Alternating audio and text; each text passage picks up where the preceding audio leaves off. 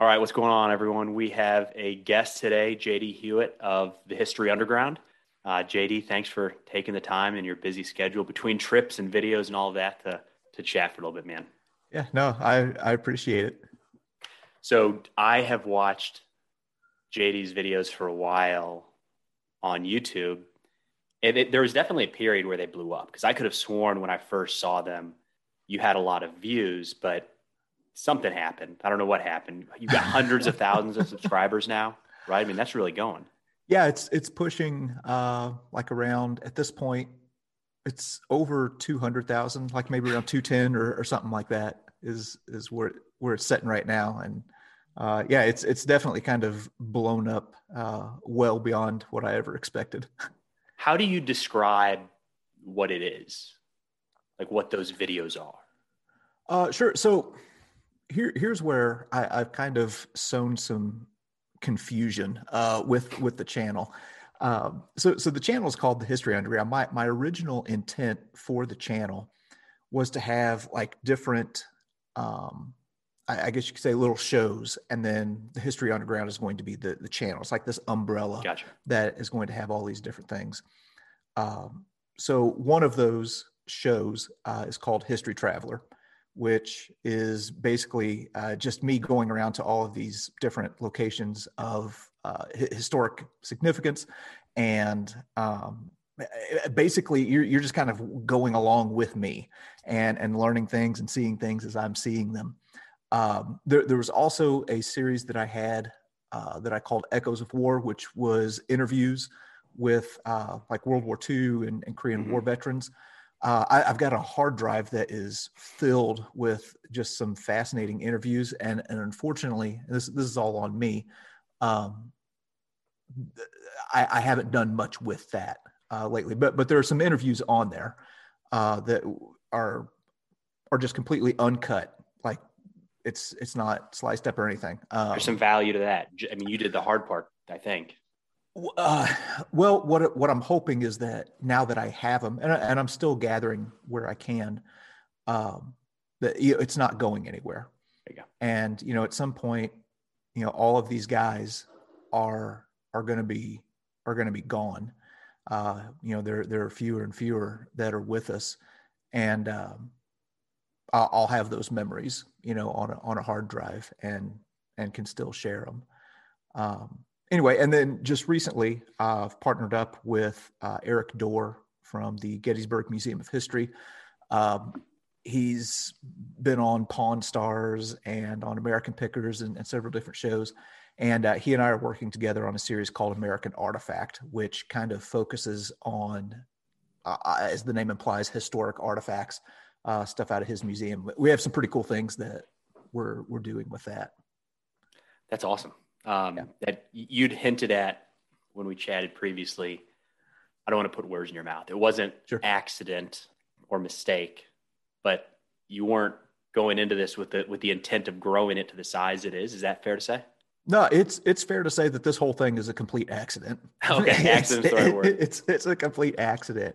Um, yeah. So the the, the channel, uh, I, I, have a background in video production and video editing, uh, primarily in the outdoor industry. So worked on a lot of hunting shows and uh, things like that. Co-produced a hunting show called Hallowed Ground Outdoors for uh, six years, and, and I still work in in the outdoor industry.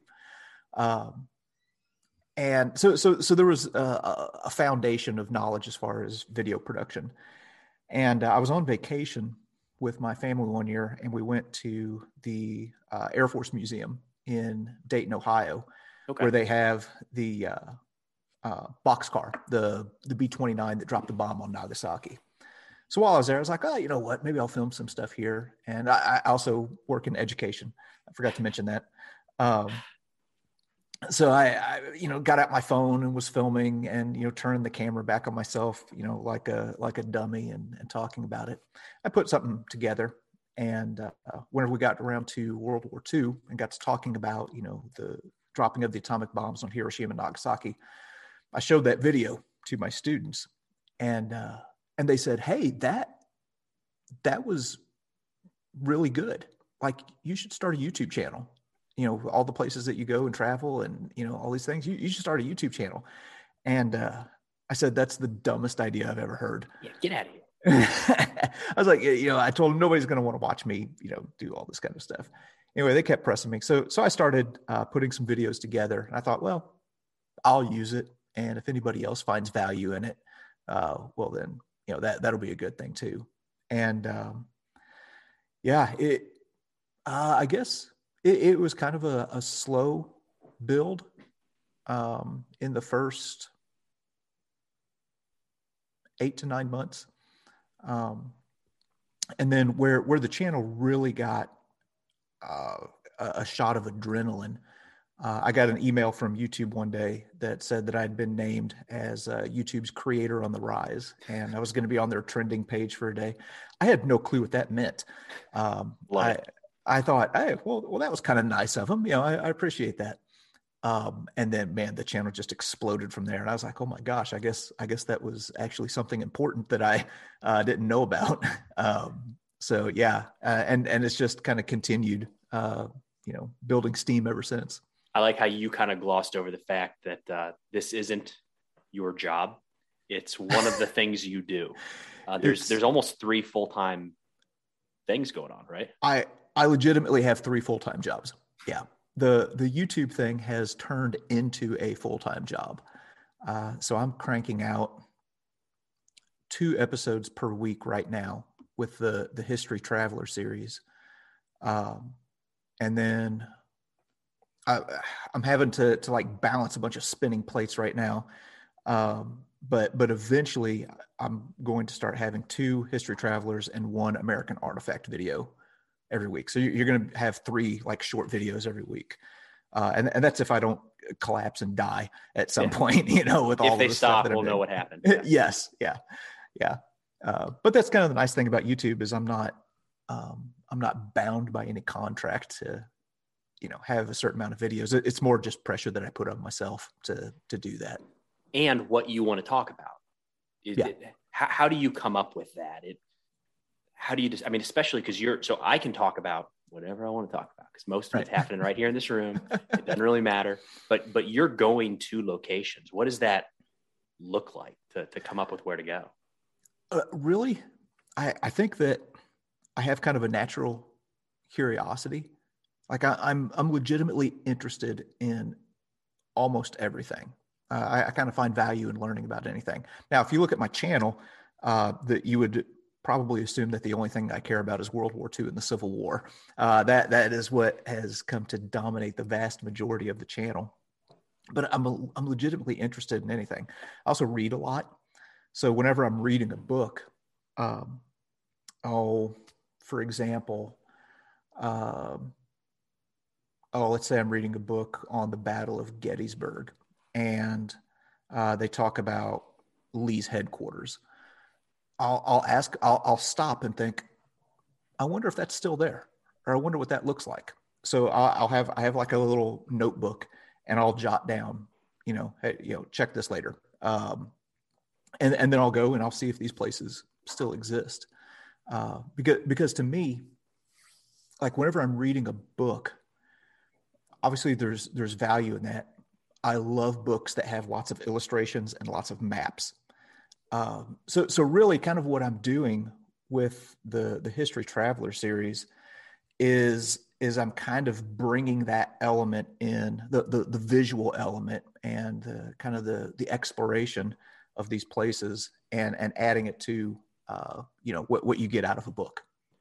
And I think it's really cool because there's, you know, as we get older, I guess, right? Uh, uh-huh. You start to realize the places you're probably not going to go there's mm-hmm. so many and, and you got to check the big ones off and you got your bucket list of places to go. It's probably pearl harbor and d-day and some things like that. Yeah. But especially internationally um, we talked i think briefly about the, the pacific. Like you start heading out that direction how do you get stuff like that done? And it's i think yeah. you've done a really good job of well you said it bringing people along. It makes it feel like you're actually there as opposed to i think we've all seen some videos that it's cool it's informative but it's not really uh it's not a tour.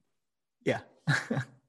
yeah. So the the style that that I kind of go for uh, with you know the that series uh, or, or, that particular show, I, I'm really just filming it in the same way that I I'm filming it in a way that that I would like if I were watching somebody else. Um, so uh, let me tell you, there there is nothing that feels more awkward or stupid to me than holding that camera out and pointing it back at myself. But and and I've had some people that have gigged me. It's not very many, but but some people who have gigged me uh, where they talk about you know I'd rather see you know what you're looking at rather than you know your ugly face and everything, which is valid criticism. I get it.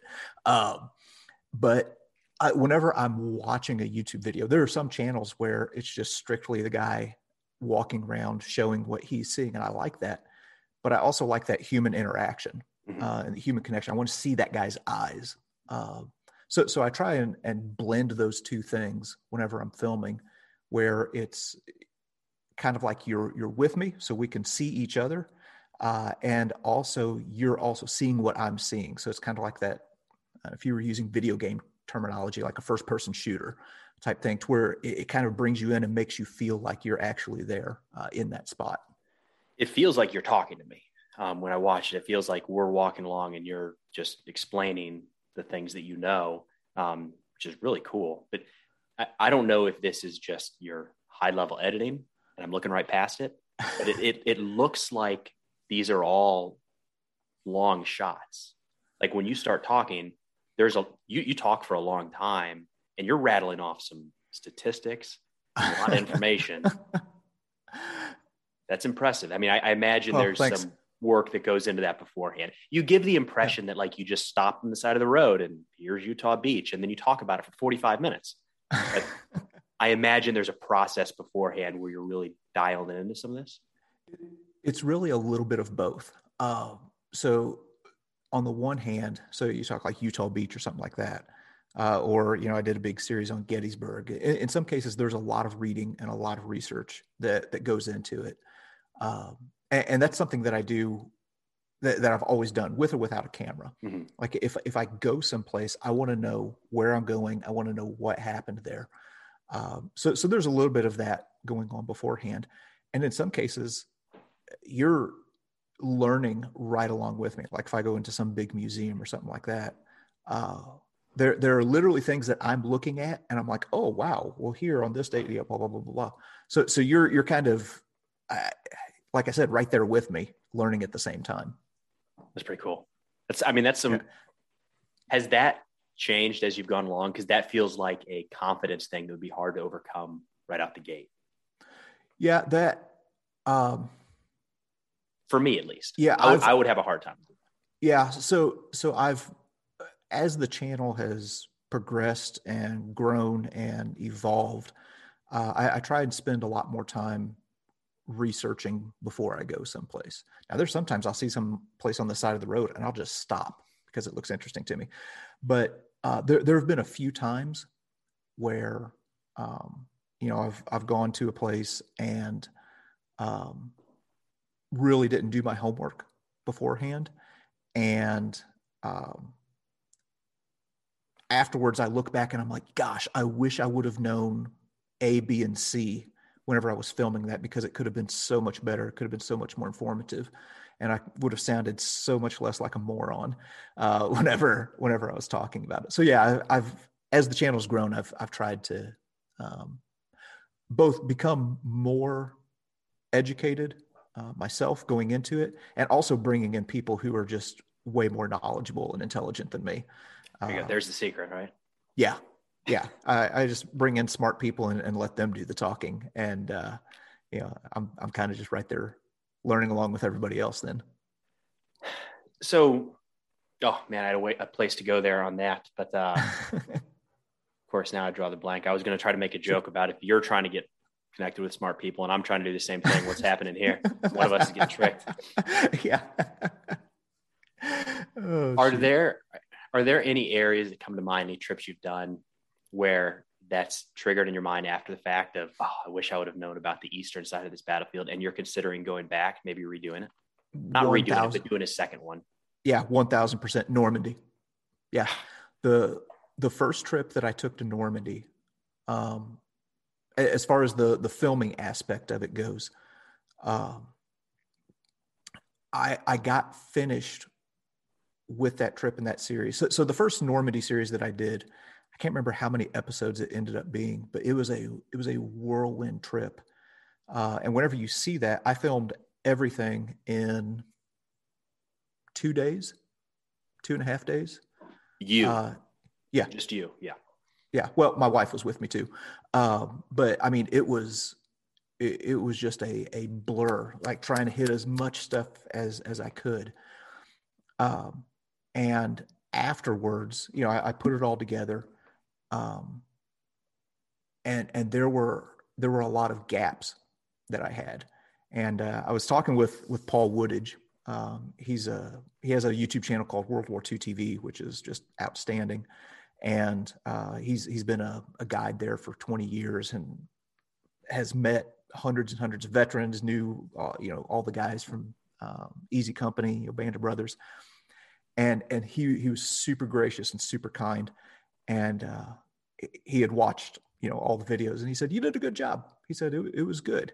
He said now you didn't get everything. he, said, he, said, there were some things that you left out that uh, that I could show you. Um, so yeah, so I ended up going back to Normandy to uh, try and kind of fill those gaps uh, and and kind of cover some of the things that I'd learned in the interim time as well was that a, a, different trip or is this the one that uh, you're just freshly getting back from that, that was the one that i'm freshly getting back from yeah. Yeah so yeah. we so just, when we were just a couple weeks ago. Yeah we were scheduling this and, and jd casually so i got a little trip be out of the country for a few days. What was it nine eight nine days in normandy? Yeah, nine nine days. Nine days. Yeah I went over there uh, you know again with erik dorr uh, gettysburg museum of history and was filming stuff for History Traveler. Um, so that's going to end up being between 25 and 30 episodes in Normandy. Yeah. Uh, well, now your then, two a week makes sense. Yeah. Yeah. Because otherwise it would, we would be on Normandy or Gettysburg or whatever from here to the end of time. Um, and then we also filmed, I think, 12 or 13 episodes for American Artifact he has all kinds of crazy things in his museum. So he brought a lot of those with him. And uh, yeah, we, we have some pretty cool That's things where we, we took these artifacts to the spot where they came from in Normandy and haven't been back since 1944. Um, so it's we, we have some pretty cool things that that we were able to do there. Yeah. Any any teasers you want to throw out there, and all good if you want to leave it. No, sure. Um, so one in particular. Let me let me think. Let me think. Uh, there was a lady who saw my episode where I was at the Gettysburg Museum of History and um, had an uncle, I think, who landed on Utah Beach and was killed in the Normandy campaign um, she donated his burial flag and there was something else like i said this trip was a blur there was so much i packed in but there donated the burial flag so we took the burial flag over um, to utah beach um, there were some other artifacts and stuff like that that, that was associated with it and I, I, feel stupid now that i can't remember it all um, and then we also he's buried in the Normandy cemetery there. So we went and uh, visited his grave and everything like that. Yeah. And that woman, so she's yes, she's still alive. So that I mean, talk about yes. something that's going to be impactful to their family. Holy cow. Yeah, because uh, to to my knowledge, they haven't been over there to visit that grave. So so we were able to go over there and take pictures, and then of course do the video and everything like that. So that'll that'll be one of them. Um, but yeah, we have several things, uh, maybe, maybe a few things associated with uh, Band of Brothers and Easy Company. Of course, uh, wouldn't expect any different. Yeah, yeah. Erik has the the largest collection of Easy Company artifacts in the world. Um, so so we took some things of, of uh, historic value over there and uh, took them back to Brecourt Manor, and yeah, it's gonna gonna be uh, gonna be pretty cool. At least I thought it was cool. But I get sidetracked. I'm coming back to this. Are sure. you doing? Are you doing that band? Have you heard of that Band of Brothers symposium at the World War II Museum? I, I'm familiar with it. Yes. There's it, um, it got it got canceled and pushed yeah. to January. I signed up. I've never been down there, so. Um, oh, I didn't I didn't know it got pushed to January. It, it was supposed to be like uh, I don't even know. I think October. Okay. So as COVID was starting to pick, pick up, and they were bringing yeah. people international, right? So they just shut it down and, and kicked it. But um, interesting. Yeah, I think January World War II Museum. Oh, okay, cool. I may have to look into that. Take a look. so, have you had a lot of? You get a lot of feedback from family members and relatives. Say my uncle was there, or you talked about this, and that was anything like that. Uh, yeah, yeah. I've I've had a lot of that. Um, so, one example, uh, I was in Chattanooga, Tennessee, and uh, went to the the National Cemetery there. Uh, that is where Desmond Doss is buried. So if anybody has seen the movie Hacksaw Ridge, they know the story of Desmond Doss, a Medal of Honor recipient who was, uh, you know, conscientious objector, didn't carry a, a, weapon into combat, and and did some amazing things in the Battle of Okinawa. So so I went and uh, saw his grave, posted the video, and about a week later, uh, his son reached out to me and uh, said, "Hey, watch your video. Really appreciate what you did to honor my dad, and uh, you know, thought you did a great job, and he he would have been proud." And I, I was I was really pleased with that. Um, I've been able to make contact with uh, back to the Band of Brothers things. Uh, several Easy Company guys, um, their families have have reached out to me. George Luz, uh, being one of George Luz Jr., uh, reached out and uh, have interacted with him quite a bit since then.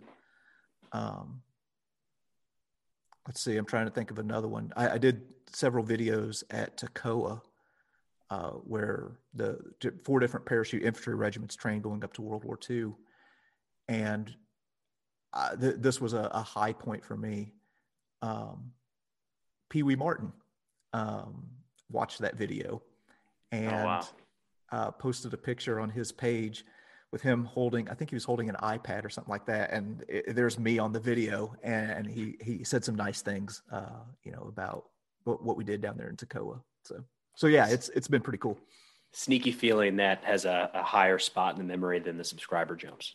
Oh, 100%. A little bit. 100%. That's awesome. So yeah. going back over to Normandy, mm-hmm. when you're when you're going through kind of the process piece here, when you're on the beaches this time, or it doesn't have to be this trip, but we're going yeah. through museums. How long did it take to get used to filming and talking with people around you? Because there's no way you're always by yourself. Yeah, I still haven't got used to it. Okay. Yeah, I. uh, the the best. So I'm kind of a selfish traveler, uh, and the best case scenario is for me to be in a museum or uh, on a beach or a battlefield and nobody else is there. It's just me. That's that's my ideal uh, scenario. So, uh, like going over to Normandy, um, you know, in September, uh, the advantage there is that's the off season, um, and there were a couple days where I was on the dog green sector of Omaha Beach by myself had had the entire expanse. I, I, could look to the left and to the right, and there was nobody on the beach except for me. Um, so so that's kind of uh, you know the the advantage of uh, you know traveling during some of these off season times and, and things like that. But no, I, I, I still can't get used to being around people. I, I just I feel like such a dummy. It's I went to uh, Shiloh. I went to Shiloh when I was old enough to remember that I had been to Shiloh. Uh, mm-hmm. But it's just a couple miles down the road. So drove down a few weeks ago and did some short videos there, and um, it was close. And it's a big battle, so I thought this would be a great one to, to, to knock out and do some like TikTok videos, things like that. Mm-hmm. And then I started looking at the next place I wanted to go, the next thing I wanted to do. And when I started looking at maps and seeing how many of these battlefields are right in the middle of towns and cities, and, and yeah. in the background is an interstate or buildings, I realized how unique a place like Shiloh is because it's you can be by yourself. Right. There might not be anybody around, and it felt that feels so much I don't know. It seems like it's easier to tell a story when it looks somewhat the Normandy Beach, dog green, right? Like I know a lot has changed, but at least you can kind of see where things might have sat. Yeah, and and you can also get such a much better understanding and appreciation for the the history of, of what happened there. Um, so I, I, mentioned Paul Woodage. Uh, one of the places that that we went to. So Paul and I collaborated, you know, while I mm-hmm. was over there, and uh, we went to to La Fière Bridge, uh, where the 82nd Airborne held this this key position uh, during the the Battle of Normandy in the days after D-Day, and uh, like I, I, don't have to tell you this, uh, you know, you military uh, veteran and you know West Point guy. It, it, terrain is everything, um, and, and, whenever you're reading a book, or, or, really even watching a lot of documentaries, you don't really get that feel for the the terrain, which is something that I try and bring in. And Paul told me at La Fière, he said, if I'm reading a book and it's about La Fière, whenever they get to the La Fière part, he said, I can always tell who has actually been to La Fière and who hasn't. Uh, he said because there, there's a curve in the road that uh, where the Germans were, were approaching, and uh, he, he said if if they talk about that curve, then I can pretty reasonably you know assume that that they've been here. He said, but if they don't, he said chances are they haven't actually been on the battleground because that's such a, a key feature uh, there there at La Fière. Um, so so anyway, uh, I, I kind of started talking there, and I don't know where I was going, but well, I think that's a good point. So I was we're, we're here in Murfreesboro, the Battle of Stones River, where the Civil mm-hmm. War was here, and I want to do something about that, some short videos. But because it took place at the start of the year, the end of December, beginning of January, I want to wait until the vegetation is right. Yeah, because I think it makes like it's a little thing, but um, that was something to Shiloh was to be able to say this is kind of what the hornet's nest would have looked like. It wouldn't have been crazy different. Um, I think that's a really good point. And even with videos, I think it's hard to uh, hard to show that sometimes. Just a little curvature in the field that could hide a you know a battalion of tanks you wouldn't think yeah. about, right? Yeah. So I mean, that's one thing that I do in the excuse me in the in the La Fière video is there's there's a foxhole that one of the bazooka teams was in, and um, if you're if you're standing on the road and looking at it, you can say, oh, okay, yeah, those those two guys were. That's where they fired on the Germans as they came around the, that corner and were approaching the bridge. Whenever you actually walk down there to where the foxhole was, you realize that they were in a low spot and they couldn't see those tanks uh, approaching. So I try and, and show that with the camera. I'm like, okay, here here is the view. Like I'm standing up. This is the view that those guys would have had. Okay, and then I'll, I'll, crouch down and say, okay, now look at how you you can't really see that approach. So this is how you know they would have had to do this, that, or the other. Uh, you know, did the same thing at, at Gettysburg and everything like that. So so I try to the best of my ability be the eyes for the viewer, and and show okay this this is what it looked like. This is what it would have felt like. You know, being here in, for example, Normandy in 1944. I don't know enough about virtual reality, but I've always thought that whenever I think of like that, I think of how cool it would be. What always comes to mind is the, the Normandy landings and like how cool it would it be to to stand there and put up your phone or put up goggles and be able to scan the beach and see from you know the landings at, at the dog green sector or the yeah. you know Charlie whatever and actually see how it would look. La Fière is a great example. If you could put mm-hmm. it, it seems like at some point that's going to happen where you can it's be coming. on site and you can look around and then you can recognize like oh this gunner couldn't see anything yeah, yeah, that's that's coming, um, and I think it's coming sooner than what we might think. They're already kind of doing some stuff like that at Gettysburg, okay. um, where where yeah, you can hold up your phone, your iPad, or whatever, and as you move around, it's showing like what was happening, uh, you know, in that exact spot. Uh, but but I think that's going to get even better and better and better. Um, and yeah, I, I think I mean, you want to talk about an immersive experience? My gosh, um, that that will be about as immersive uh, as it gets. Um, I yeah, I don't know first step. Like I would like to do that, but I don't know the first step to to head that direction, right? The, yeah. technology and all that stuff. So yeah, it's beyond me. you get word, let me know, and I'll I'll go check that out. You mentioned having all these recordings of of I imagine a lot of World War II veterans. Yes. Is there a when you think about what you're doing with History Underground and History Travel and all of this, is there a, a purpose? Like, are you is there something guiding you that uh, that you're moving towards, or the the reason you do what you do beyond um, just enjoying it? Yeah, um, it's it's uh, the the sole I guess the, the, the core, I guess you could say, of, of what I'm doing is is educational in nature. As I, I want to do something that is going to have value to people. Um, so I'm I'm just trying to provide a service in, in some way that people can utilize. Um, the the reason that I started doing YouTube videos is because whenever I was looking at my students and they were telling me where they consume media it it's not TV. Um, I was kind of surprised that very few were watching Netflix or Amazon Prime or anything like that. A bunch of YouTube junkies, though.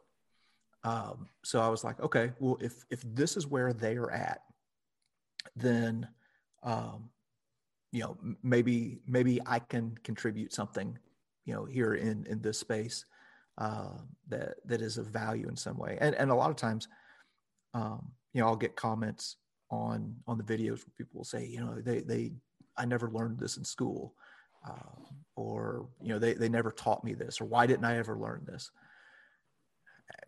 To be fair, teachers are are kind of uh, strapped, you know, uh, for time. You know, you can't dive into the depths of every single topic. No. So, yeah, so so I kind of view the school as as like the the skeleton or, or the framework that that you get and then uh, maybe you can come to you know the, the history underground or any number of other youtube channels or, or podcasts or things like that and then you can start getting a supplement to that learning uh, where if, if you have something that was sparked in the classroom that has given you a hunger well you can you can go find that you know other places and, and that's the reason i keep my videos short like I try not to go over 15 or 20 minutes.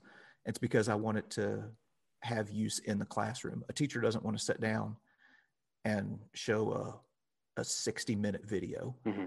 um, but a 10 or 15 minute video that they can show their class that, that supplements what they're talking about and kind of brings the students uh, into that place uh, and gives them something tangible to, to look at and see. Uh, they can do that have you had teachers reach out and tell you that they were used you in our lesson plan? Uh, a lot.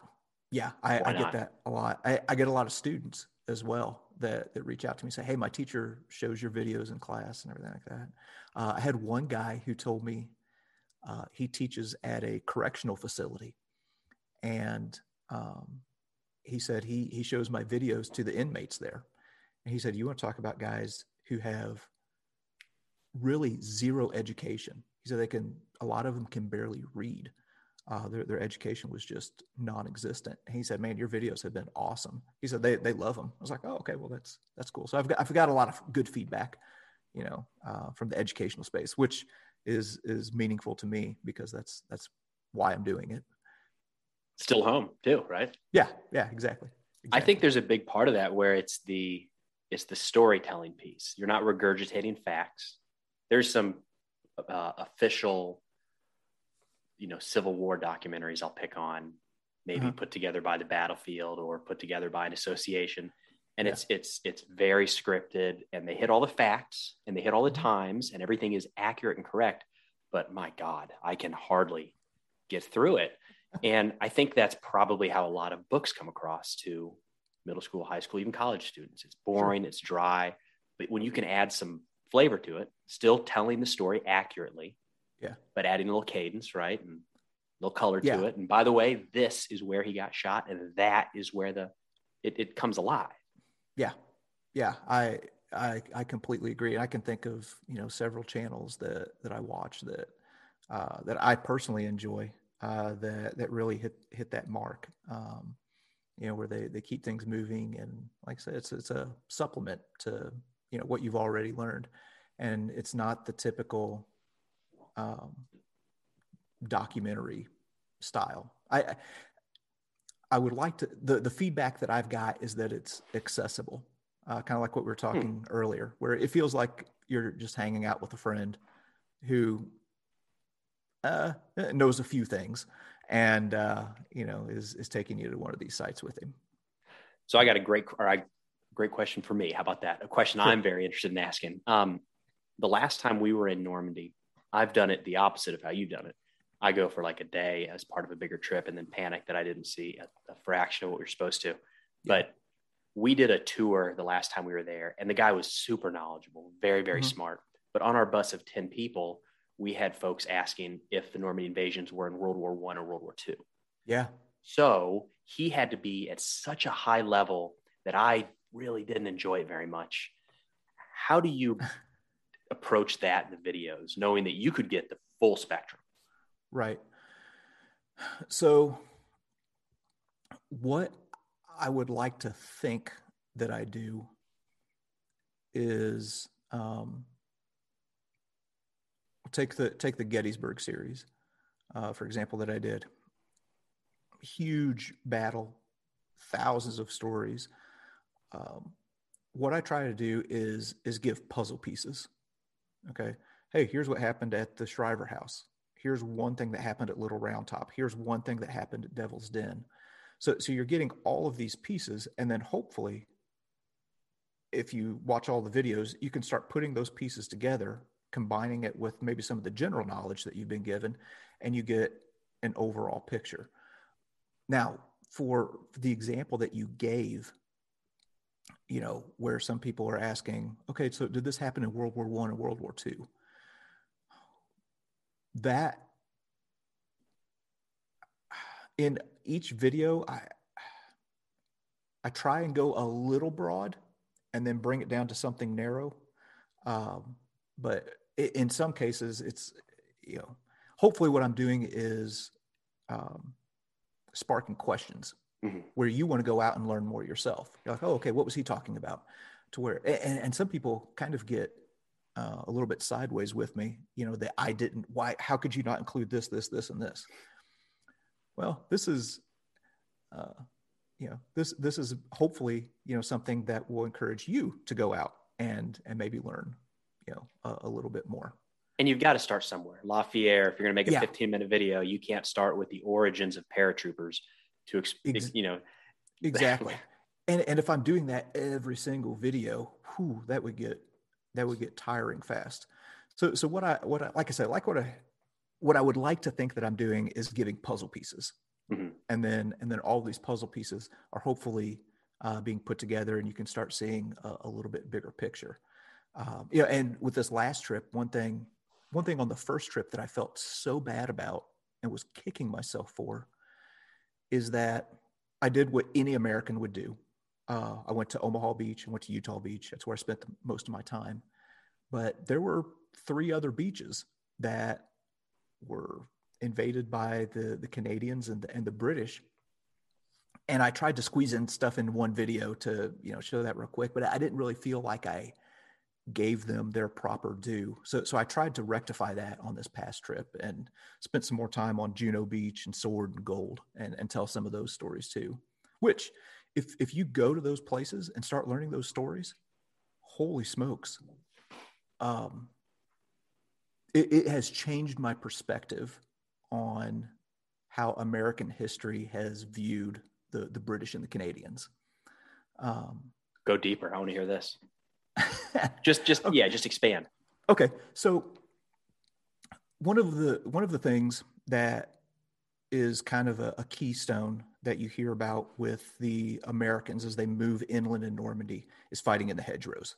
Mm-hmm. I mean, there's just hedgerow hell, and you're going from one to another to another. Anybody who's listening who doesn't know what I'm talking about, uh, here's where I kind of got to go broad, make sure people know go. what I'm talking about. Um, in Normandy, uh, they had these things called hedgerows, which were um, kind of like a, a natural fence. Um, so they were like giant mounds uh, that that were built up, and uh, the the Germans turned them into like miniature fortresses. Okay, so they had to go from one to another to another to another. So so I'll, I'll kind of ask you because um, you, have got combat experience and um, you know went to West Point and everything like that. If if you had the choice between fighting in hedgerow country or fighting in a wide open plain, which would you prefer? It's Not even close. Those hedgerows are are uh, it's close to trench warfare in a sense. Okay, so that's so you would prefer fighting in the wide open country. I think so. If there were armor, if you had armor assets and tracked vehicles and things like that. Um, okay. How about this? I would prefer attacking that. The idea of okay. attacking a hedgerow, just knowing that it's it's almost like a building in a sense, uh-huh. could come at you from any corner. Attacking a hedgerow sounds worse to me. But I've okay. also spent a lot more time, as you were getting at, reading about the, the horrors of the hedgerows. So yeah. So here, so I, I approach it from the perspective of um, an outdoorsman or a hunter, because that, mm-hmm. that is where I do have some experience.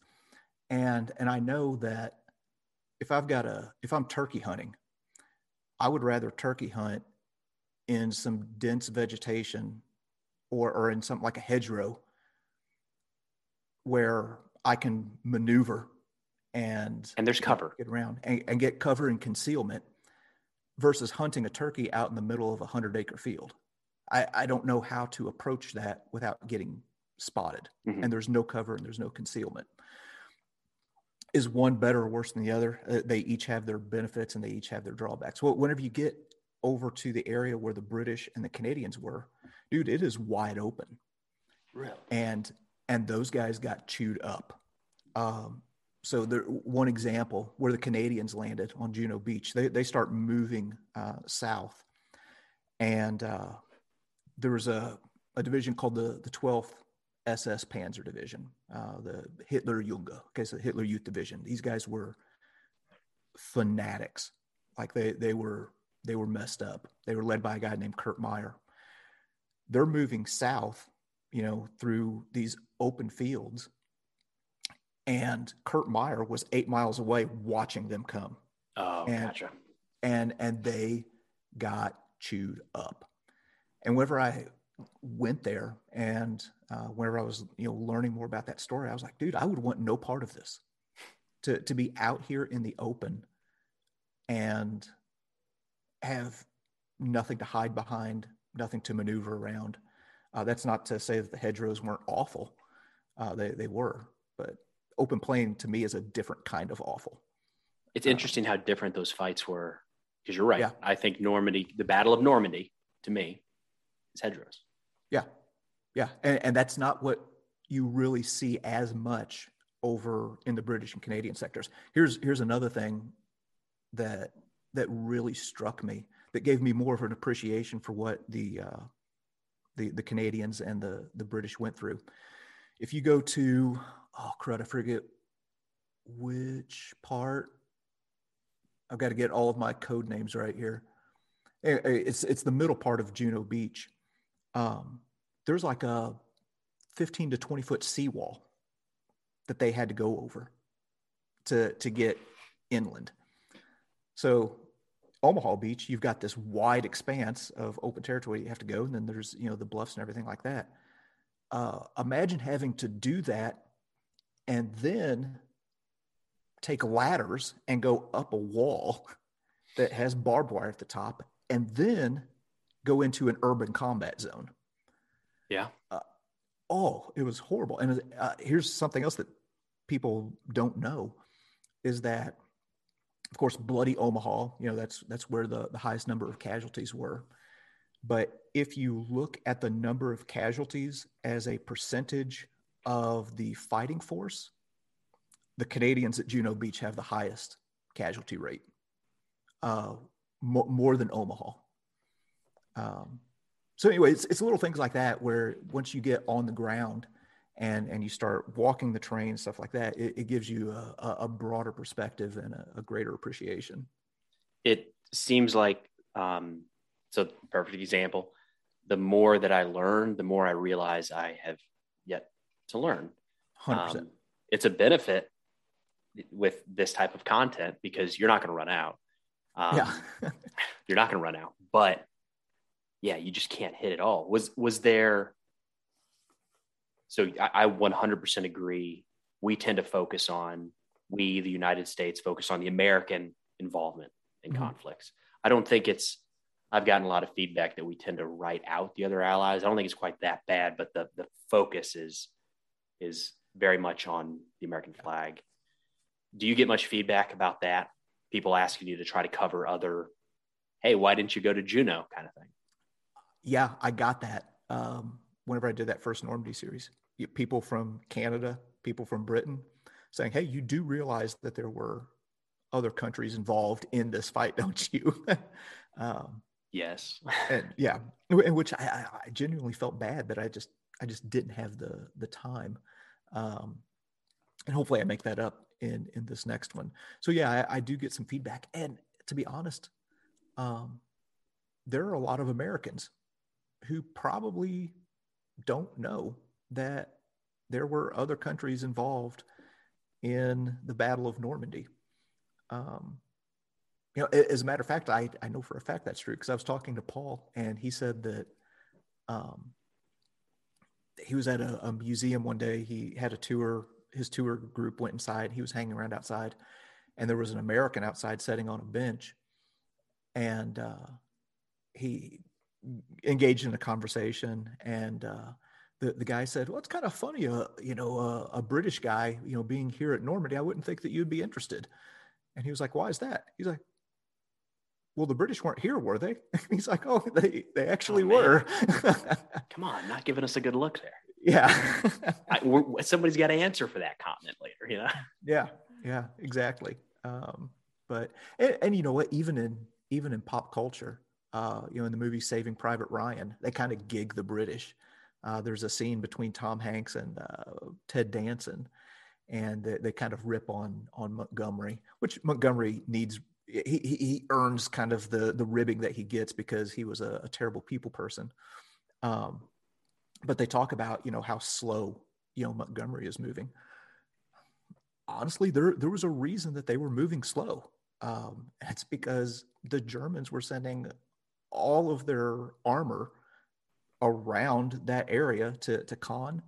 Um, as far as fortifications, there's a denser fortification network you know, right there in in the British uh, 50th Division sector. Um, wait, no, I'm sorry, the British British Third um, Division sector, um, heading towards Caen, and also the the British had this doctrine of uh, steel, not flesh, because they they didn't have a whole lot. Their their army wasn't as big. Um, so they couldn't really be as reckless as, like, say, the Soviets could be, who had an endless supply of bodies. Other side of the uh, spectrum, there. on the other side, yeah, complete other side of the spectrum. I mean, think of it: if you if you're playing, uh, you know, in a poker tournament, uh, you're probably not going to be as reckless as you know if you if you're playing with fifty dollars as if you had five hundred dollars. The the British, they they don't have the depth. Um, to to be reckless. Uh, plus, they'd already gone through the horrors of World War One, and and they they didn't want to replay that. Um, so anyway, there, there's a there's a reason for that slow movement, and then again, like I mentioned earlier, you have these open plains that you're fighting against. So it, it gives you a, a, different perspective, I guess I could say. That was a long rant to say. Uh, no, it's an know, interesting. So, yeah, it's an uh, interesting piece. Simple there. simple point. yeah. well, I I want to talk more about, especially, you know, to pick on D Day. It's so easy to just use that for every single example here. But yes, that the challenge I have is when you start throwing out the ranks in the British military, I can't connect that as quick. When you say mm-hmm. captain, I got it. When you say a platoon of, of Rangers, I got it. But when you start saying the, you know, Patricia's light infantry, I don't know what that is. Yeah. And I have to, it sounds silly, but I got to dig into it a little bit further and I'm losing track of it just everything takes a little bit more research. And next thing I know, it's yeah. Yeah. So that's my fault. No, no, yeah, I'm I'm right there with you. Uh, whenever you talk about, oh, you know, here's where uh, you know Sherwood's Rangers landed, and uh, and then you also have the Green Howards, and I'm like, who are they attached to? Who who are these people? Yeah, how so big? I, yeah, what? yeah. So, so I, am right there with you, and I'm still in the process of learning. That gets even more complicated whenever you start talking about the the Germans and their command structure, um, because, like in the U.S., okay, there's three different divisions. You've got uh, you've got the the first infantry division, you've got the 29th infantry division, and you've got the fourth infantry division. I can understand that. The Germans, you've got the 21st Panzer, Panzer Lehr, the 12th Hitler Junge, and I'm just like, what? And, and everything is all you know confusing with their command structure, which is how Hitler designed it, so that um, you know they would constantly be fighting amongst themselves instead of trying to take him out. So it, it, it gets even more confusing with the germans for me and i'm still learning. Yeah i i want to do all of that. It's just yeah it feels a little bit like learning another language. Like mm-hmm. i feel i'm conversational i'm conversational in american military terms. Yeah. um, but i'm i struggle with some of the others so i don't know i guess room to improve right yeah, absolutely. Yeah, always learning. well, we can't can't uh, wrap this up without talking about one of my favorite things you've been doing recently, which is highlighting some of your lovely comments. Uh, so, I I have not. I don't get a fraction of the comments that you have on YouTube, but the the percentage of I'll just say mean comments mm-hmm. on YouTube yeah, sure are substantially higher than I see on any other platform, and it's not close. Um, yeah what's your what's your advice to anybody out there dealing with that kind uh, of stuff? My my advice is um, so so I'm going to to rip a line from Dan Crenshaw, who ripped it from somebody else, um, which is I, I try hard not to offend, and I try even harder to not be offended.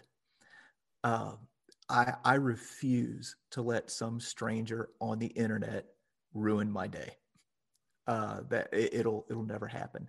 And uh, you know, you, you, mentioned some of the mean comments and stuff like that, where you know I'll repost them on Facebook or or on Instagram or something like that.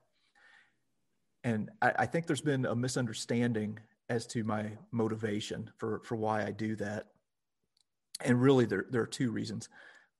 A lot of people think that it, which is it, it's it's nice that that they do this. They they try and encourage me because mm-hmm. I think that that I feel bad about these people saying mean things, which, by the way, is a small minority of the comments. I, I get thousands of comments every day. There's a handful of just negative trolls or whatever. Um, it, it it does not bother me. As a matter of fact, it's the best part of my day because I think they're hilarious uh, to see how people get spun up over some of they the, are usually littlest things. Yeah. Oh, they're they're hilarious and they're just completely irrational.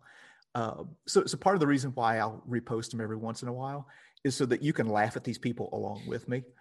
Uh, and then another thing that I hope is that people read my responses and um, maybe I don't want to say take some inspiration or anything like that because I don't want to make myself sound like anything more than what I am, but but maybe uh, see it as an encouragement that you don't have to uh, be nasty back. And, and really, the, the most disarming thing that you can do to a mean person is to be kind. Uh, just be aggressively kind, uh, in no, no matter what. So that's that's what I post them for. I mean, when somebody comes in hot, there's nothing you can say argumentatively that's gonna that they're gonna say, "Oh, yep, my bad. I should not yeah. have called you ugly or whatever." right? They're not. It's not gonna happen. So well, I it, uh, you say that I've had people who have responded where they were like, you know what, that was a little bit harsh, you know, oh, okay. and, and, have and have apologized. Yeah, love it. Uh, there's there's a verse in the Bible that says, um, harsh words stir up anger, but a gentle answer turns away wrath. So I, I try and kind of live by that, uh, and giving a, a gentle, kind answer to where somebody says, "Man, you, why are we looking at your ugly face instead of the battlefield?" yeah, I say, oh, I, I don't know, man. Imagine having to look at that face in the mirror every day. Uh, I, I feel bad for you. Uh, I, imagine how my poor wife feels, you know, where she has to look at that all the time. Uh, thank, thanks for watching anyway. Um, so yeah, I just, I just try and be aggressively kind no matter what. Talk about, talk about something you, you maybe weren't uh, thinking about when you filmed the Bockscar. Uh, some of those first few videos was dealing with thousands of comments on YouTube a day. That and um, if I make a mistake.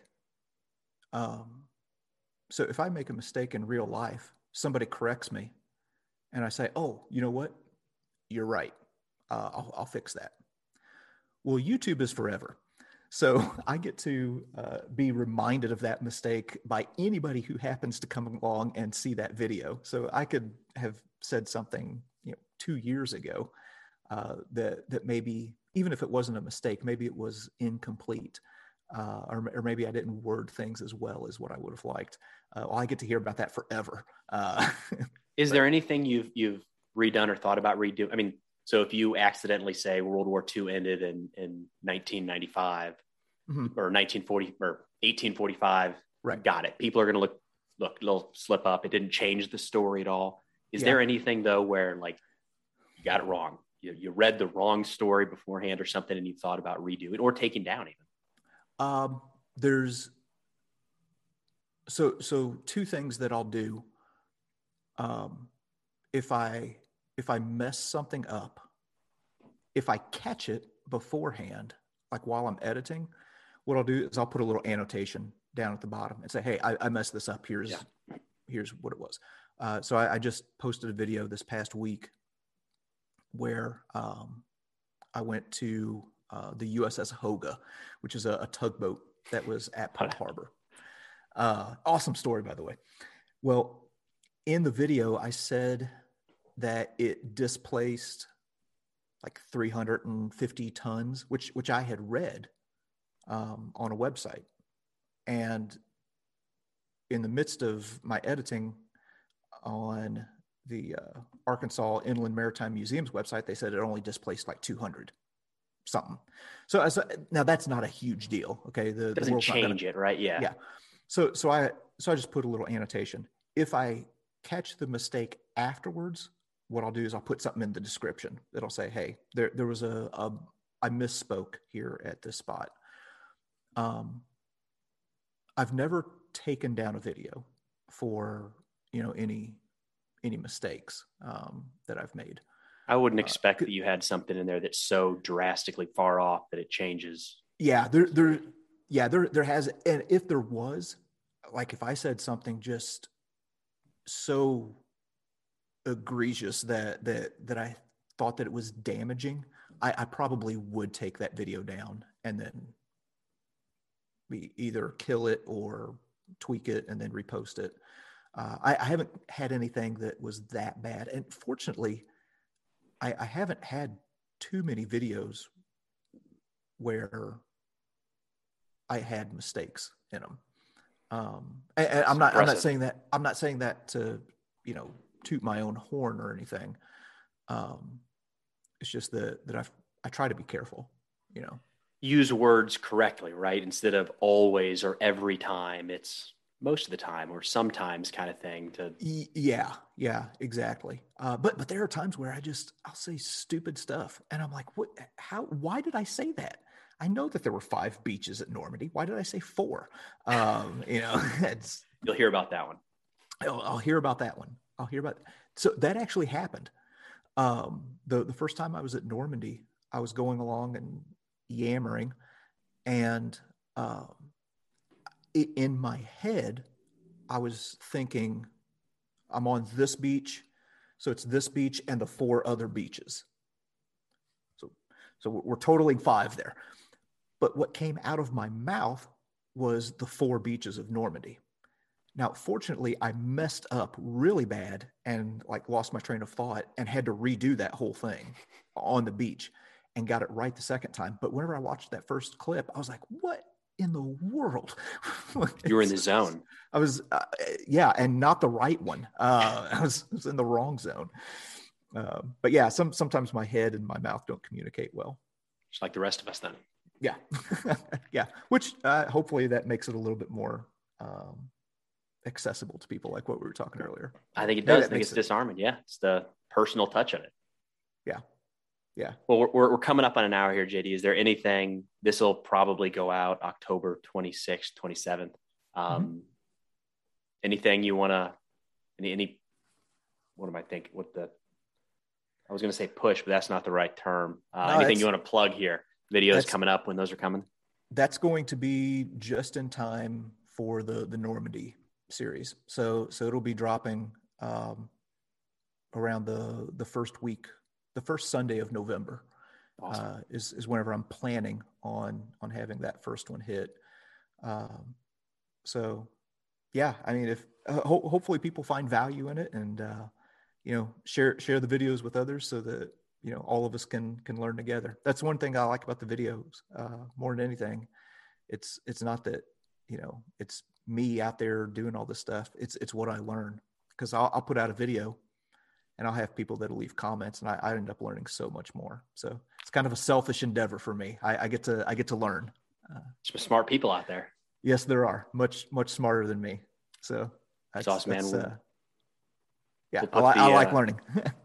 we'll put the the link to the show in the show description here on YouTube and then on the podcast so people can find it right away. But JD, thanks so much, man. Really appreciate you taking the time. And it, even though I felt like I knew you because of how you film all of these uh, these videos, it was cool to be able to touch base and, uh, and chat for a little bit, man. Yeah, absolutely. I'll, I'll have to get down there to uh, to your area. Maybe we can link up and you can show me some of those battlefields. I like it, man. We'll put it in the books. All right, awesome. Everybody, we'll see ya.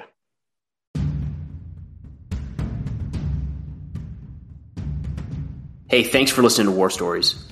If you get a chance, it'd mean an awful lot if you could head over to Apple or Spotify or wherever you listen to your podcast and leave a review. It helps others to, to find the show. But thanks again for listening. We'll see you next time.